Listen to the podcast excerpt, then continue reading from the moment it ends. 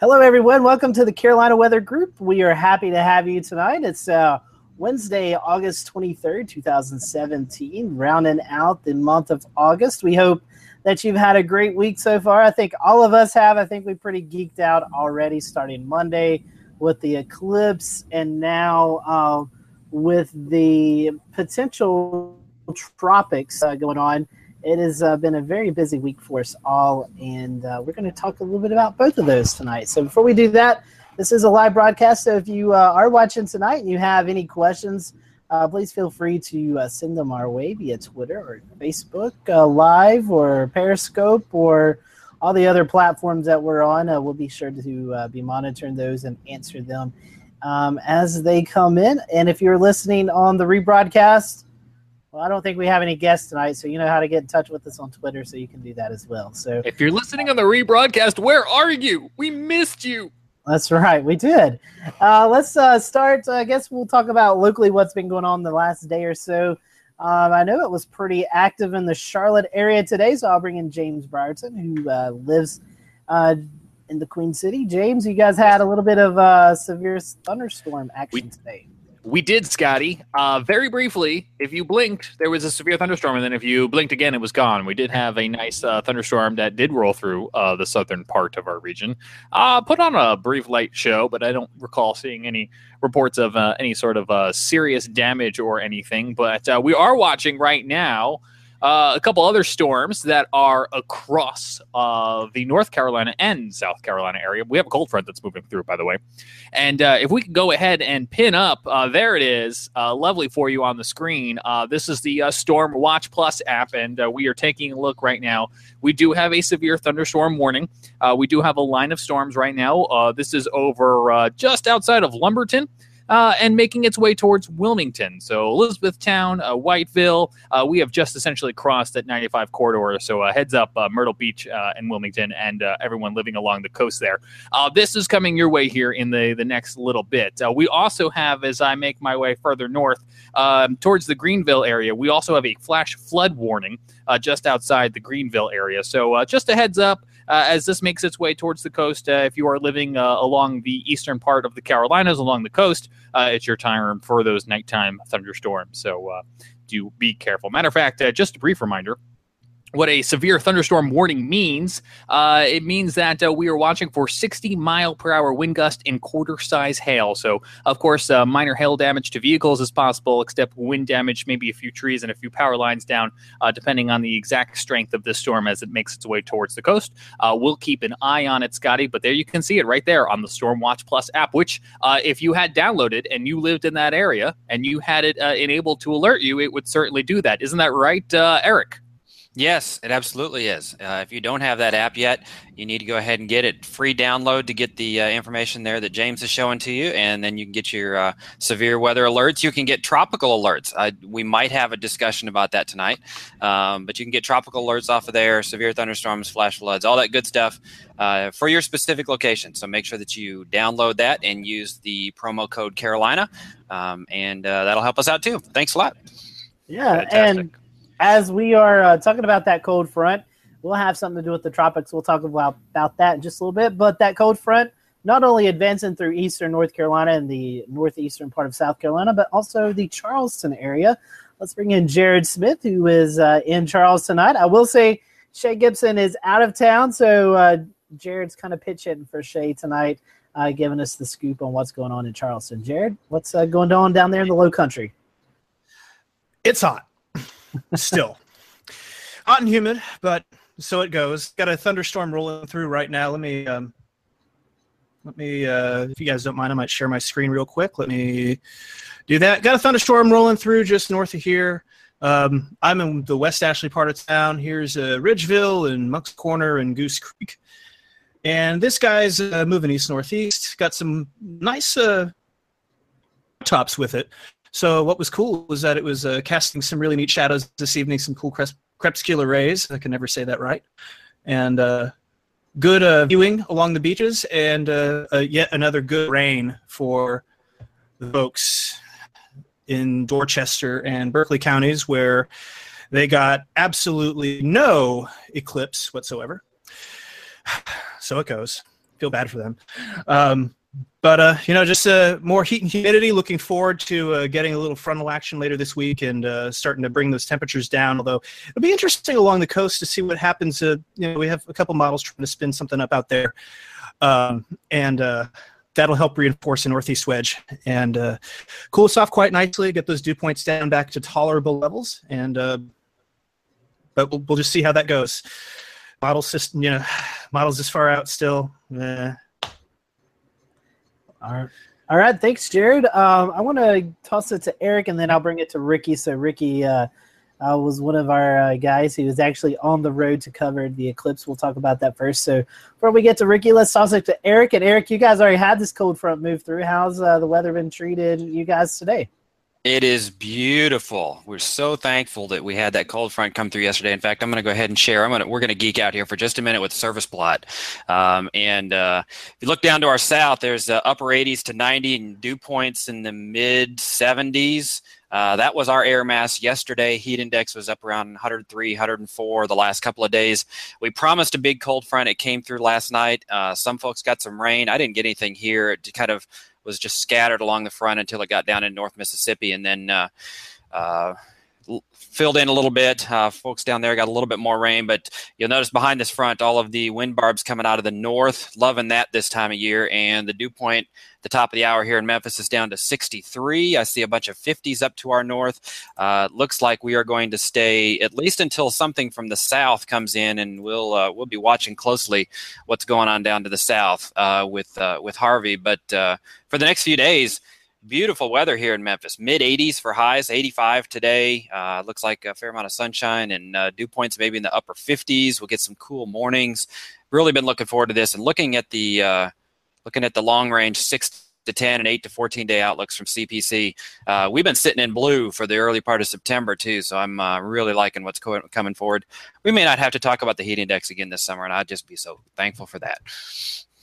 All right, Eric. Um, thank you for that report. And uh, sending that uh, cold front to the east, uh, Ricky Matthews, who was in the Bristol, Tennessee area tonight. Ricky, you guys as well had the cold front move through.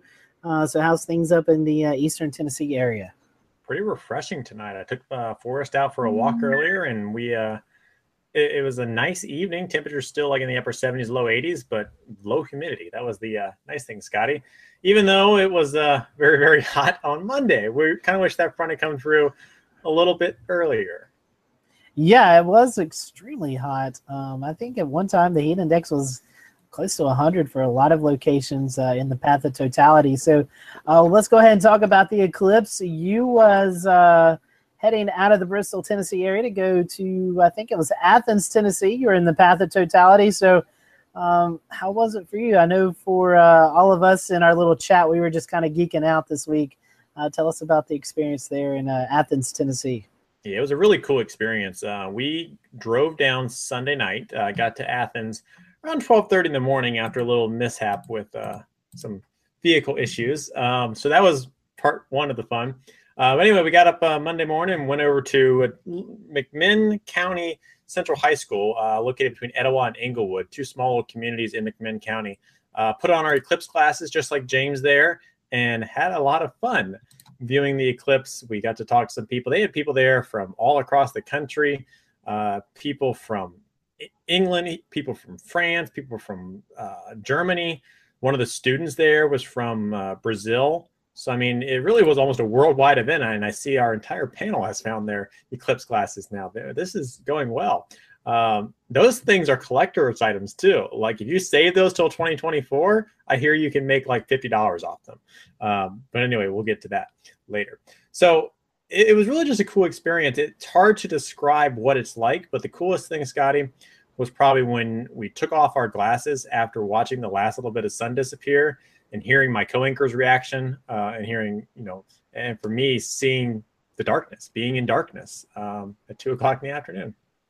It was, it was really crazy. Um, I was just uh, to your east, maybe about 100 miles or so uh, in the upstate of South Carolina near Pickens. So I think uh, we were almost kind of time wise, uh, maybe just a minute or two after you. And like you said, it was uh, it was no nothing I've ever experienced. Uh, seeing us go from sunny conditions to complete darkness for a little over two minutes, and then right back to the sunshine. It was it was crazy. I, have never experienced anything like that, and um, and I think it'll be uh, well uh, into my welded into my memory from from here on out. It was just a crazy experience, and uh, I know James, you guys in Charlotte, not totally in totality, but about ninety nine percent. Uh, how was your experience there uh, in the Queen City? Uh, that is uh, absolutely uh, correct, uh, Scotty. We didn't have full totality, which meant uh, you did absolutely need these glasses at all times.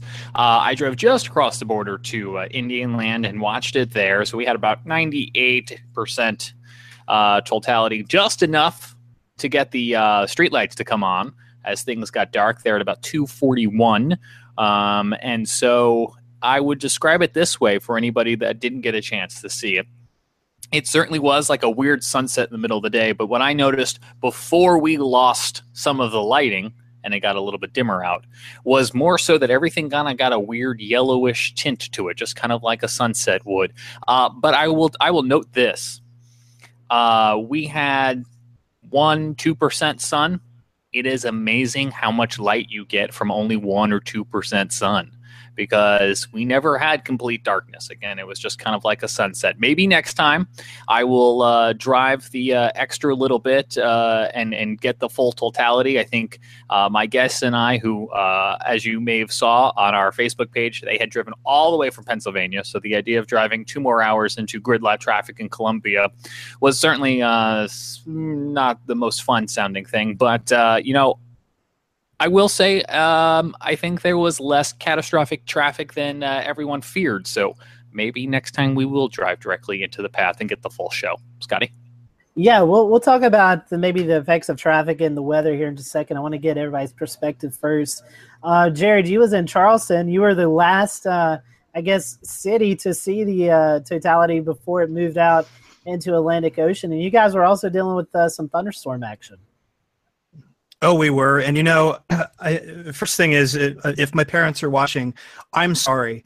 Um, I feel so bad for them. They are in Goose Creek. They're about 15 miles northeast of me, and uh, they got a thunderstorm the entire time. In fact, we had a station record over four inches of rain in a little over an hour uh, in Goose Creek. Uh, a little breeze convergence, and then and then uh, stalled frontal system just interacting, just making things miserable there. So people in Summerville and Goose Creek in those areas, they don't like me right now. Um, I hope they'll find it in their heart to forgive me.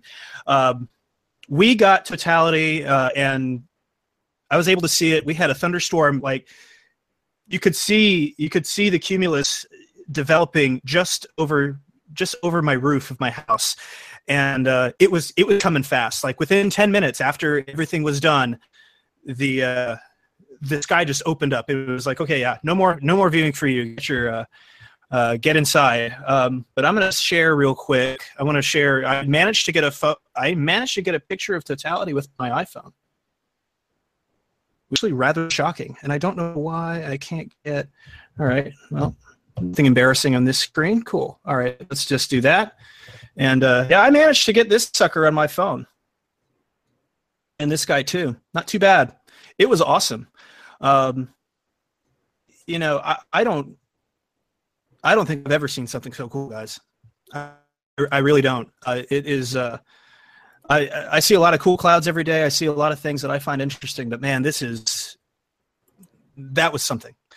Uh, but again, I feel bad for the people who weren't able to see it. Um, were some really cool shots of lightning uh, in the middle of the midday darkness, and uh, it was fascinating to see some of the cloudiness deteriorate um, and dissipate as it went. A couple other things that Shay, you know, we talked. I talked to Shay earlier, and we were uh, chatting about. Um, in fact, I might uh, take my screen again here real quick. Uh, a couple things we were talking about. He noticed some interesting things on some of the uh, wind sensors at the onset of totality. There's there's your totality. I don't know. yeah, you can see my uh, mouse pointer. Look at that uptick. Look at that. Look at that uptick in the wind. I'll switch to this. And you see this little kick up around 2, 3 o'clock right here. And you see the wind direction turn southeast on Sullivan's Island. It was very fascinating. Here's the Isle of Palms Pier. Winds, winds are coming out of the east and then they turn southeast. Very, very interesting. I I wonder, Jared, if that had anything to do with the temperature difference. I mean, is the temperature, you know, rapidly fell, and then like the, it's almost like a mini sea breeze, you know, mesoscale kind of induced thing. Mm-hmm.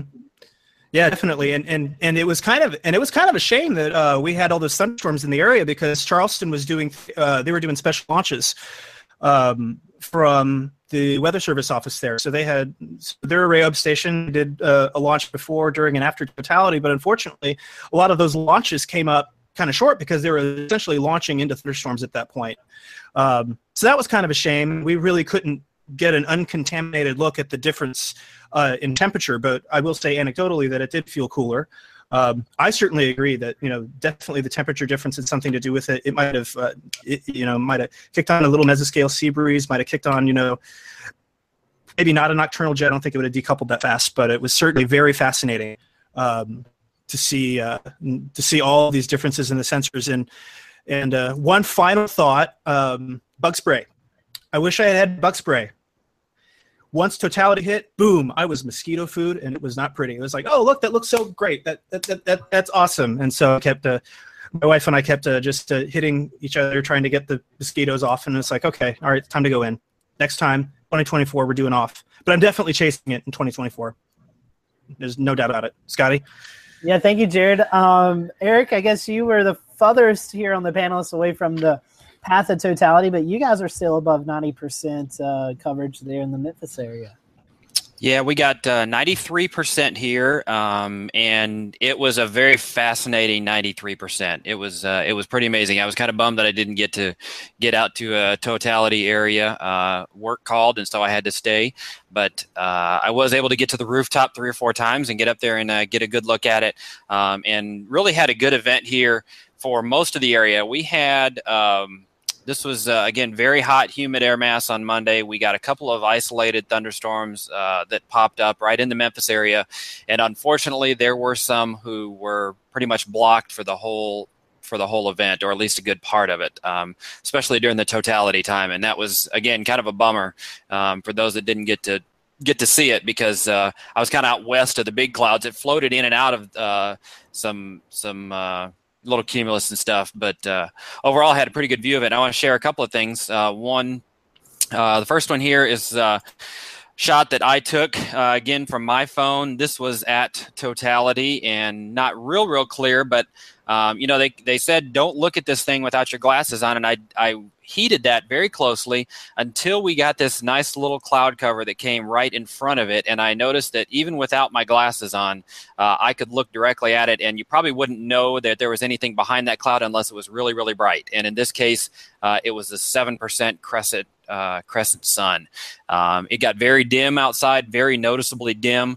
Um, and that's one shot that I got. Uh, the others that I tried to get through the solar filter on the back of my lens of the camera didn't come out nearly as good, but thought that was a pretty cool shot. Uh, this is another thing I found, found very interesting.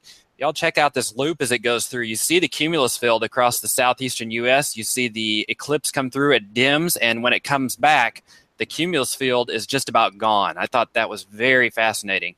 Uh, really, only four or five degrees of cooling in there, but it was enough to wipe out pretty much all of the cumulus except for the larger tops, the ones that you can see right there around the Memphis area in the middle. You can see where those storms popped up right around here.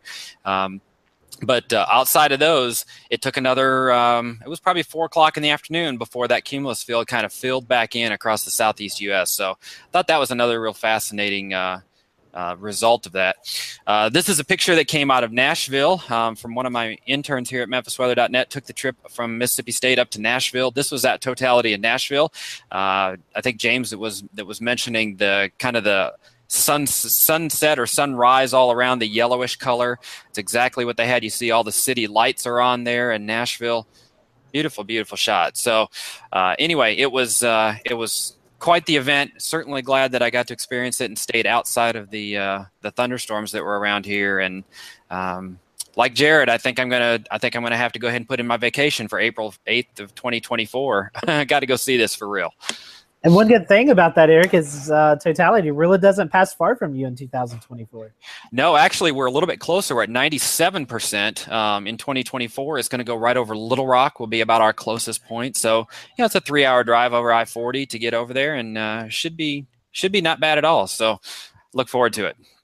Yeah, and Eric, you were talking about even with that satellite imagery, and I'll bring Ricky in. Uh, we were talking about this before the show started. Uh, his location, my location, kind of around the mountains. Uh, we always get cloud development there in the afternoons, but it did. Uh, it was really neat to see visually.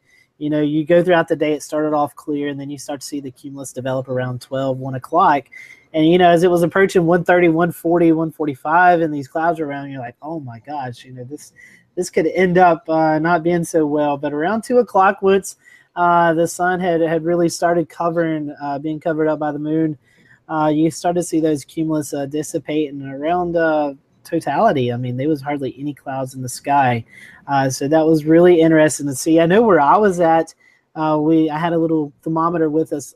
we got up to 86 degrees, and as totality was happening, we dropped down to 78. So that was a, a nice little spread there in the temperature. And, you know, maybe an hour later, it was probably already back up to 85, uh, 86 degrees. So it was uh, pretty cool to see the drop in temperature and, and the decrease in cloud cover.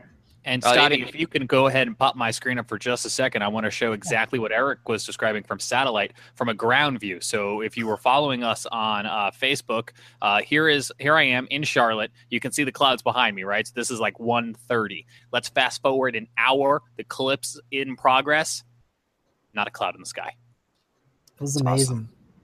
And and and James, you were talking about it, and that's something that amazed me was you know what the one to two percent of sunshine how much light we really got uh, from that uh, it was amazing i don't know if anybody else caught it did you guys see the uh, crescent shaped shadows uh, throughout the area where you guys were I didn't see any yeah. because I didn't look for them. Um, I didn't have any trees nearby, but we did see pictures from our station and everywhere else. Uh, pretty cool stuff. I uh, I stole a, a joke from uh, from somebody else. I, I won't give credit, I guess, but uh, anyway, it said don't use your colander to view the eclipse because you might strain your eyes. and and actually, the colander oh. came in really handy because the colander really did show um, all of the little crescents um, coming through the holes onto the ground. So it was really actually you really needed to have your colander handy. It it, it didn't strain my eyes a bit. I am uh, looking through my Facebook page here. Let me pop this up.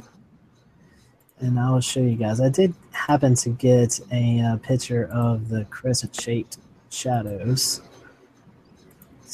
When you're done doing that, Scotty, can you unpresent me? I'm still oh. Staring, at the YouTube audience. Hey, guys! Yes, I will do that right now. Thank you. As you can tell, I'm not used to doing this. This is all Shay stuff, so just bear with me for just a moment. And uh, I can do this, uh, Scotty, while you're doing that. If anybody missed the eclipse or wants to watch it again, head on over to CarolinaWeatherGroup.com because we have the replay for you, and I've got it right at the point where it's coming into the Carolinas. So if you want to watch the point where it goes over the Smokies uh, up to uh, Charleston, it's queued up and ready to go just for you. Awesome. Can you guys can you guys see my photo now? Yes. All right, and you can see the crescent-shaped shadows. I thought that was really neat. Uh, one other thing that I noticed, and we'll we'll get on to the tropics, and I wanted to get uh, your opinion, especially James. You were close enough, and uh, Ricky and uh, Jared. I wanted to get your opinion as well. Um, was the the changes in the animals? I noticed uh, once we started getting darker, uh, the crickets started coming out. Uh, we actually had this goose that was in the state park. He was kind of I want to say he was tame, but he was used to people and was kind of hanging around. And I noticed as it kept getting darker and darker until we got totally dark, he kind of floated off to uh, wherever his home is. And then when the sun came back out, you saw him come back across the lake. So um, it was really cool to see how nature really responded to that as well. Yeah, I was the, top uh, of a parking deck. I didn't. I didn't have anything, Eric. Oh, I saw a um, a video of the the zoo in Nashville and the flamingos. The flamingos didn't know what to do. They got confused and they started kind of huddling together and uh, it was it was like they were sensing something was maybe they thought it was bedtime or, or feeding time or something like that, but uh, they definitely reacted. Main thing I noticed was the crickets and cicadas. I, I, think I was so caught up in the moment I didn't really pay attention to the birds and animals and stuff. But uh, my co-anchor pointed them out. She's like, "You can hear the crickets." I'm like, "Oh yeah, you can." Yeah. Yeah. yeah the- crickets, cicadas, um, mosquitoes. Uh, we were back with their dogs. Uh, my dachshund barked at it, which is what you know. I mean, that's what dachshunds do. And uh, the beagle was like, "Oh, it's feeding time." So it was a pretty uneventful, but still very cool. Very cool. Well, we'll uh, kind of transition off that. Uh, hope he's able to enjoy it uh, wherever you was. And like James said, please uh, visit our website. You can kind of uh, recap everything through there and uh, kind of get that perspective. I'm going to toss it to Ricky uh, now as we transition into the tropics. I know Ricky, this is kind of like one of your things you love talking about the tropics, and uh, looks like Harvey has uh, regenerated in the Gulf and could cause some issues in the in the Texas area. Yeah, the ghost of Harvey coming back for its uh, revenge, or maybe the storm really kind of shocked us. You know, it dissipated there as it went into the uh, Caribbean, and I wasn't paying much attention to it to be honest with you. And I was like, "Oh, remnants of Harvey. Goodbye, Harvey." And uh, then popped back up here the past couple of days. So let me share a screen with you, and we'll show you a few things of what Harvey is doing now. Uh, an interesting little storm here. Not a whole lot of thunderstorm activity associated with it. You see some of the higher cloud tops there as the sun sets. We'll switch it to the infrared version. Uh, once again, you can see some of those tall thunderstorms, mainly on the south and east side of the center, and also displaced away from the center of the storm, telling you that it's not the best organized system in the world, hence why it's just a tropical depression right now. Uh, but even dependent of what strength it gets as it gets closer to the Texas coast, which is where we do expect this system to move to, uh, according to the National Hurricane Center's forecast for Harvey, heading towards the Florida coastline as you go into the Friday night, Saturday timeframe. Uh, I think the main issue with this is going to be that heavy rainfall.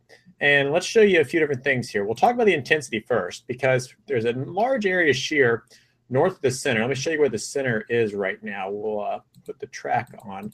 So there's the center. If you can see a little L right there, that's the center of Tropical Depression Harvey.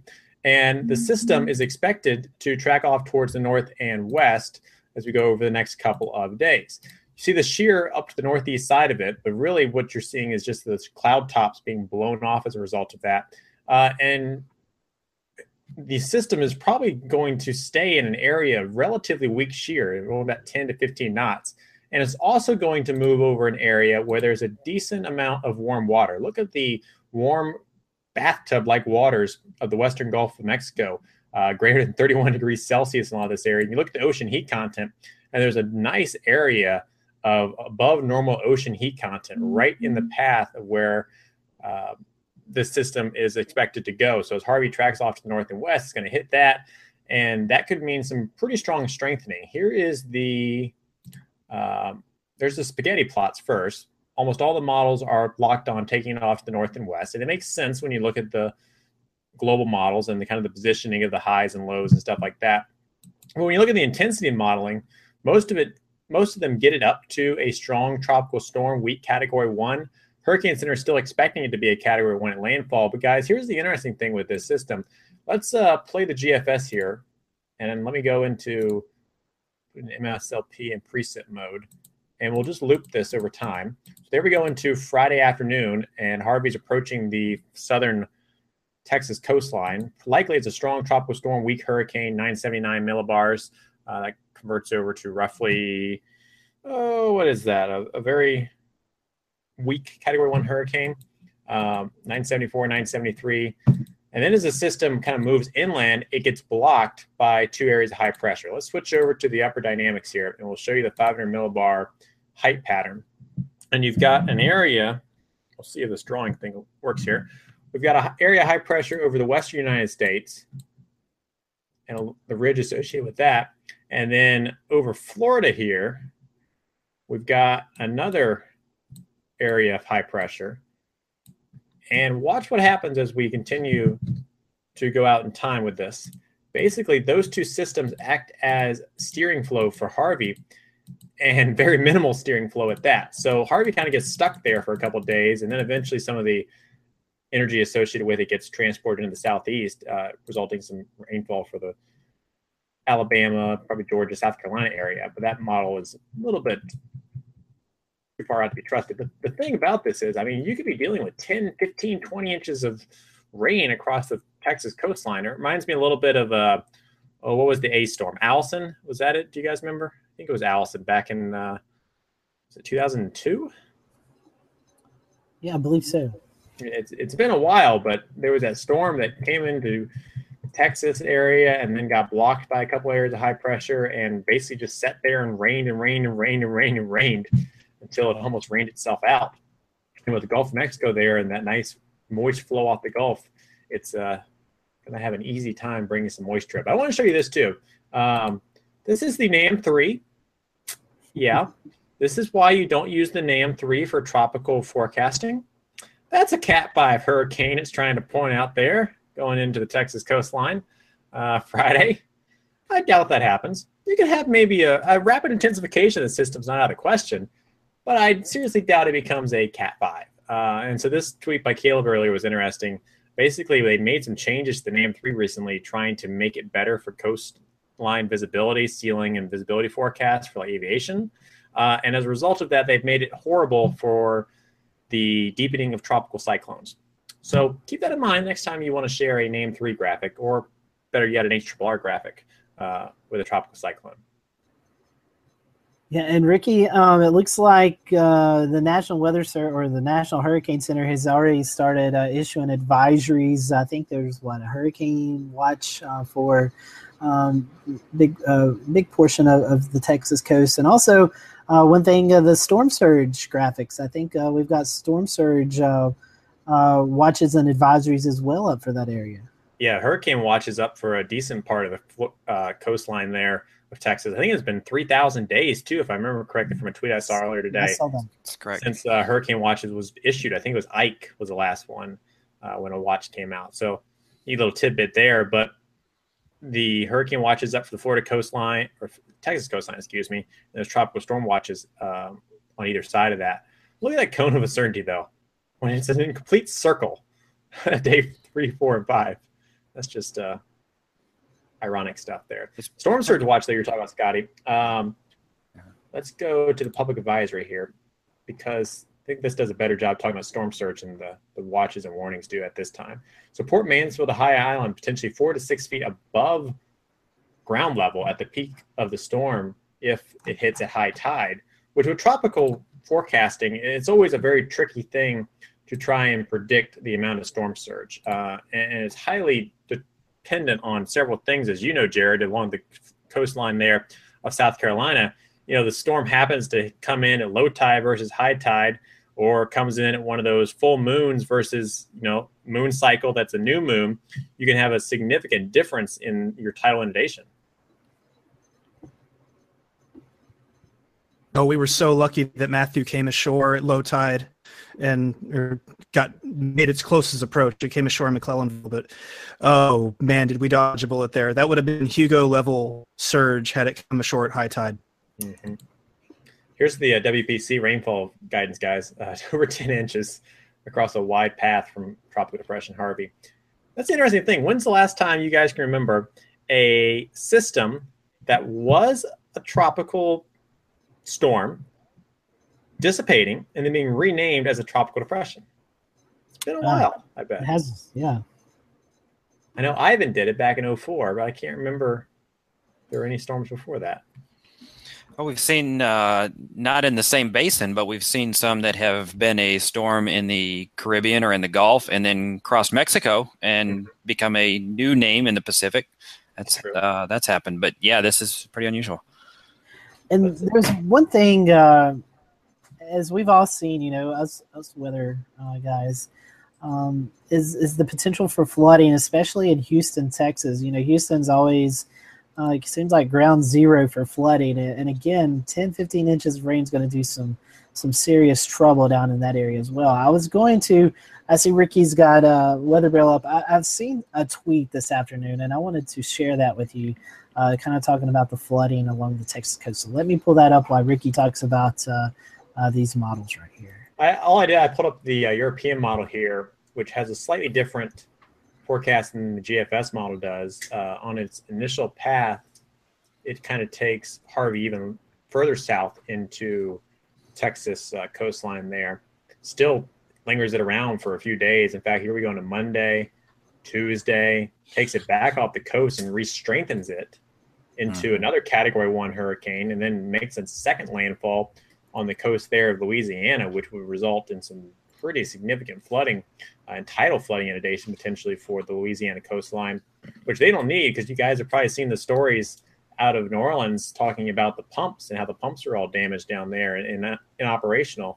So that could be a big issue if system decides to track this way. And let's uh, take a wider zoom of this because the European model, this is the 12Z run of the Euro, uh, takes it much further west than GFS did, which is interesting when we talk about severe weather potential in South Carolina and North Carolina and along the East Coast, because we always talk about that right front quadrant, the potential for strong storms and potential tornadoes in that area where there's a little bit more spin uh, across the northeast quadrant of these systems.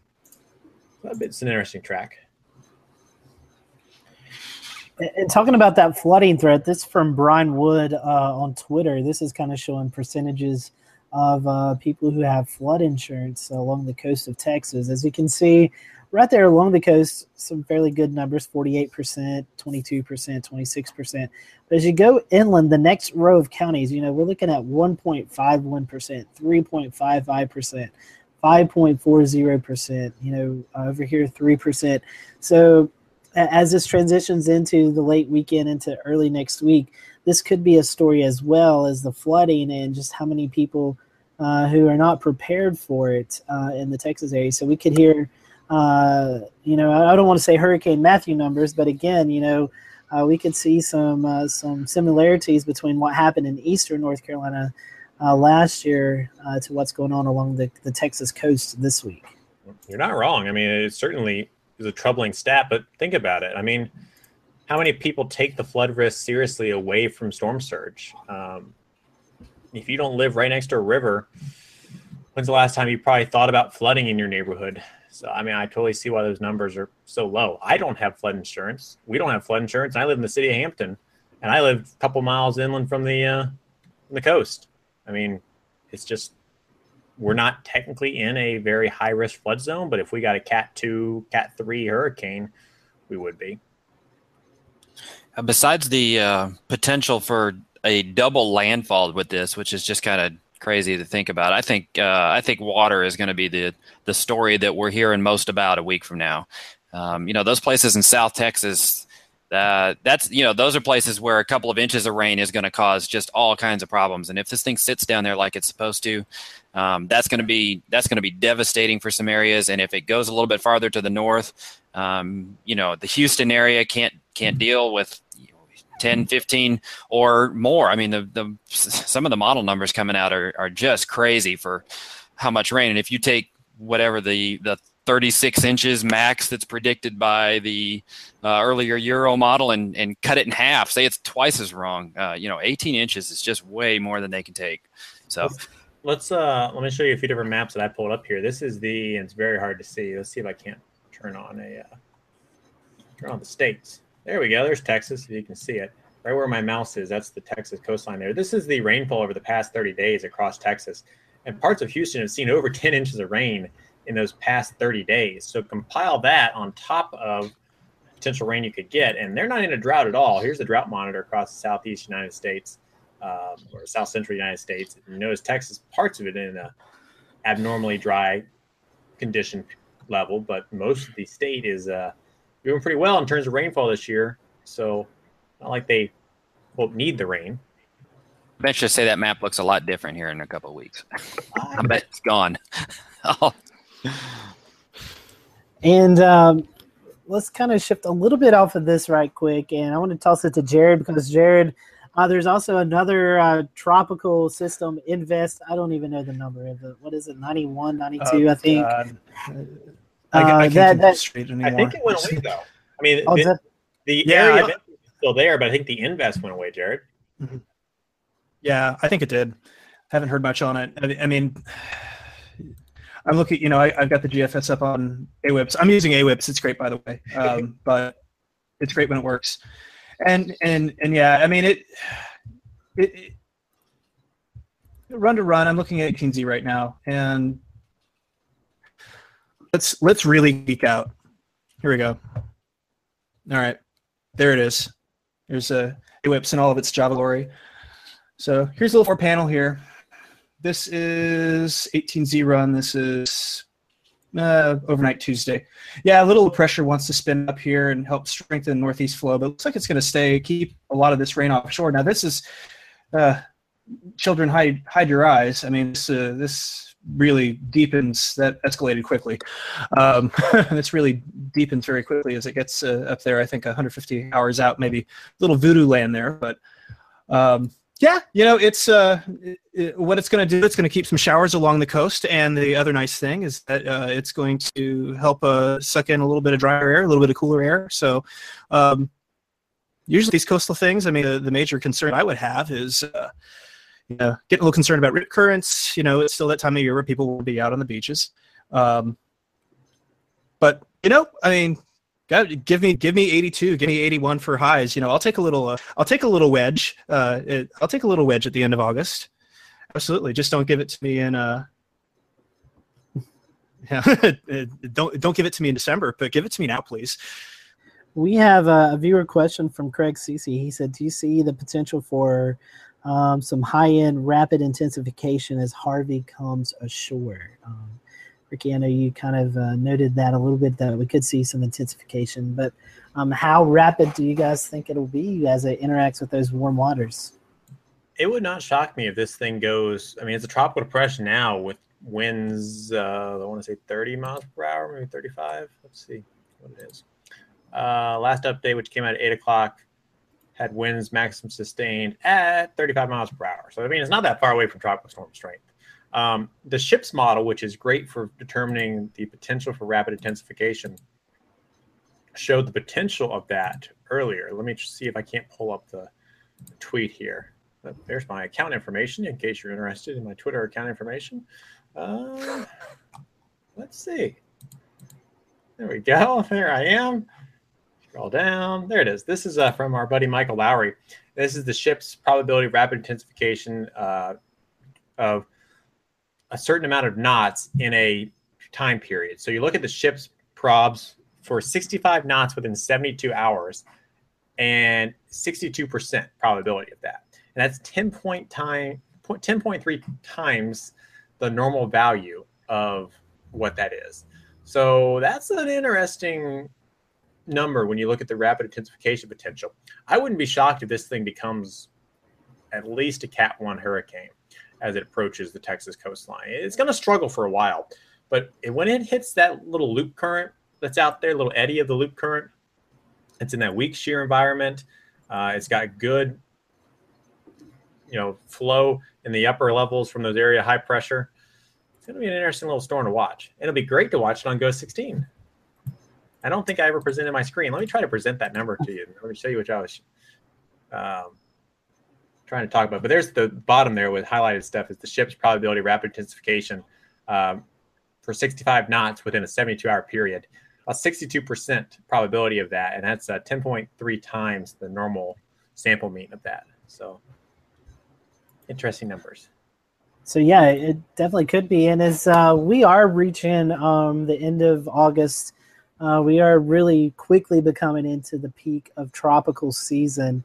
Uh, let's kind of talk about why that is and then maybe what we can expect over the next couple of weeks as uh, we wrap up tonight. Yeah, you know, August, September, typically the highest peaks of hurricane season. September 10th is the climatological peak. And it really is just we get into a more favorable pattern as we get into the months of September. You get warmer waters across the uh, MDR region where you typically get the storms to start going. We get a lot more potential Cape Verde storms as we go into that time period as well. So it'll be interesting to see as we go into the next couple of weeks what happens as we go. I see Michael's tweet pulled up there talking about the uh, Madden Julian oscillation. Sometimes you get these little, what's the word I'm looking for? Little pulses almost to move across the, the Atlantic basin, and you can get some uh, better potential for tropical cyclones to spin up.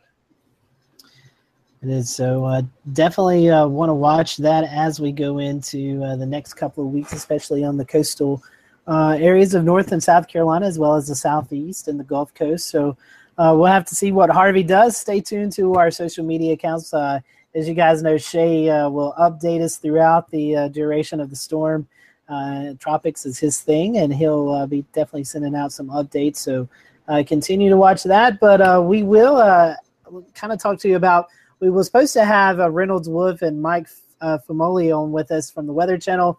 The reason we're talking about Harvey tonight is because they've been uh, they've been sent to Texas to set up to talk about Harvey for the Weather Channel this weekend. That's why we kind of have thrown uh, the eclipse and the tropic talk uh, tonight. So we hope to have uh, Reynolds and Mike on with us here in the next month or so as we kind of shuffle around and get our schedule out. So uh, that is why, uh, if you were anticipating to see Re- Reynolds and Mike tonight, that is uh, why uh, they're not on here. They are en route to uh, Texas to cover whatever Harvey does bring to that area. So, as that, we are closing in on the nine o'clock hour. I do want to do a tweet of the week.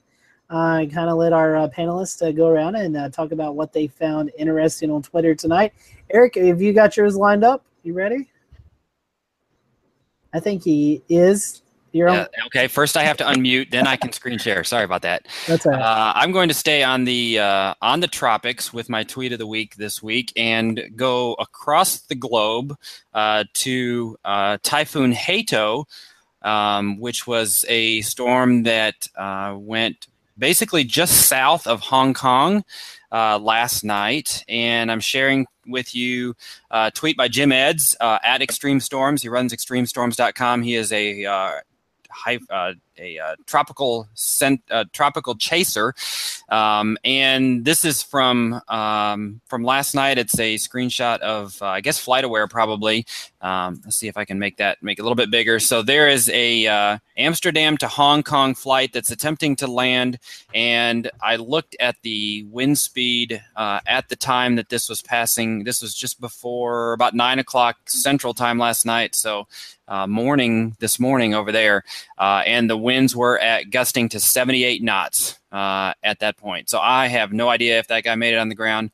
Um, I guess we would have heard about it if he made it in a uh, an unsafe fashion, but uh, that's just crazy uh, to watch that storm. Uh, also, it it went from a tropical storm to a minimal typhoon, category one, um, during the day yesterday, and uh, working for FedEx, I know that we had to uh, change some operations around a little bit over there because we were not going to do what that uh, KLM flight was doing. We were avoiding the storm. So, anyway, I thought that was pretty interesting to see uh, some flight operations around Typhoon Hato on the East Western Pacific. That is scary. That's a scary looking flight. Almost like There's they- got to be some YouTube video like, out there. All right. Well, my tweet of the week Weird.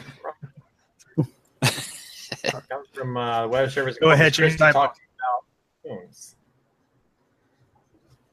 All right, go ahead, Ricky. I'm sorry. Uh, I said my tweet of the week comes from the Weather Service in Corpus Christi, talking about forecast cones. I thought it was a neat little graphic that kind of summed everything up and showed it very well and what the cone's supposed to mean, what the cone isn't, and uh, stuff like that. Nice little infographic to download and share again later. All right, let's go to uh, Jared. Jared, do you have a tweet Okay. of the week? I do. I do. Let me go get that out for you. And we'll just uh there we go. This comes from Reggie Fairchild over on Dewees Island. Look at that shadow from that anvil. Just a nice little thunderstorm, nothing severe about it. Just uh you know, 40 miles off distance, and that is a really, really, really cool shadow that it's casting. So, um, Very a lot of eclipse, a, li- a lot of eclipse photos, but it's nice to change it back up a little bit for sure. So, looks good. All right, James Briarton, do you have a tweet of the week? Yes, I will return us to the conversation of the eclipse. And if you can go ahead and pin, pin up my second feed there. Thank you, Scotty. This is from Dwayne Scott, a photojournalist with NBC News. Uh, we talked earlier about those thunderstorms that rolled through the Charleston area. So, of course, uh, this is a view there of that uh, Charleston Harbor. Uh, and take a look at that lightning there, that lightning bolt striking off in the distance just as the eclipse was getting underway. I will say James just stole my tweet of the week, so I'm gonna have to. Oh, did I? I'm sorry. That's okay. Hold on, I've got one. Does I it help got- that I know Dwayne? uh, yeah, that we'll we'll let that pass. I've got a backup. Okay. All right, here's uh, my backup. Uh, this is from Kyle Roberts, a meteorologist in, in the Texas area. Uh, kind of going back to the Harvey theme. Uh, I think this is a great way to communicate any threat, uh, albeit uh, tropical or winter weather or severe weather. But uh, these are uh, out on the uh, DOT signs in Texas. Uh, right now, hurricane watch from Beaumont to Brownsville, and the next one is I know it's hard to see, but it says travel to the Texas coast is discouraged. So again, uh, that's a great way I think to communicate the threats. Not everyone traveling through the area may know that the hurricane's going on. So another uh, great way to communicate those threats. And that from Kyle Roberts. So I guess guys, that's it for tweet of the week, and that's it for the Carolina Weather Group. I do want to remind you next week we are talking about 30% of confusion. Well, no, not really. 30% uh, precipitation probability. Have you ever watched Ricky forecast or any of us and we say, hey, it's a 30% chance of rain and it really does nothing. So that is uh, the kind of the topic uh, next week, kind of talking about what those uh, percentages really mean. And uh, Brad Panovich, chief meteorologist from uh, NBC Charlotte, as well as Troy Kimmel, professor at the University of Texas, will be joining us to talk about those. And I'm sure Brad will still be geeking out about the eclipse last week as well. Then after that, we have a few student shows as school starting back for uh, many folks here in the country. We're going to have two uh, education shows back to back from uh, students who are currently in college or those who have just graduated talking about me- meteorology. So, as always, we join you to uh, to watch us and as well follow us on social media. If there's ever a show or a topic you want us to talk about, it's not hard to get a hold of us. Just send us a tweet or a message through Facebook, and uh, we'll see what we can do to get those uh, shows of interest to you on the docket. So, again, have a great week enjoy uh, the weather, the cooler weather. And if uh, you have any friends or family along the Texas coast, uh, our thoughts are with them as Harvey approaches with some heavy rain. So you guys have a great week, and we'll see you back here next Wednesday night on the Carolina Weather Group.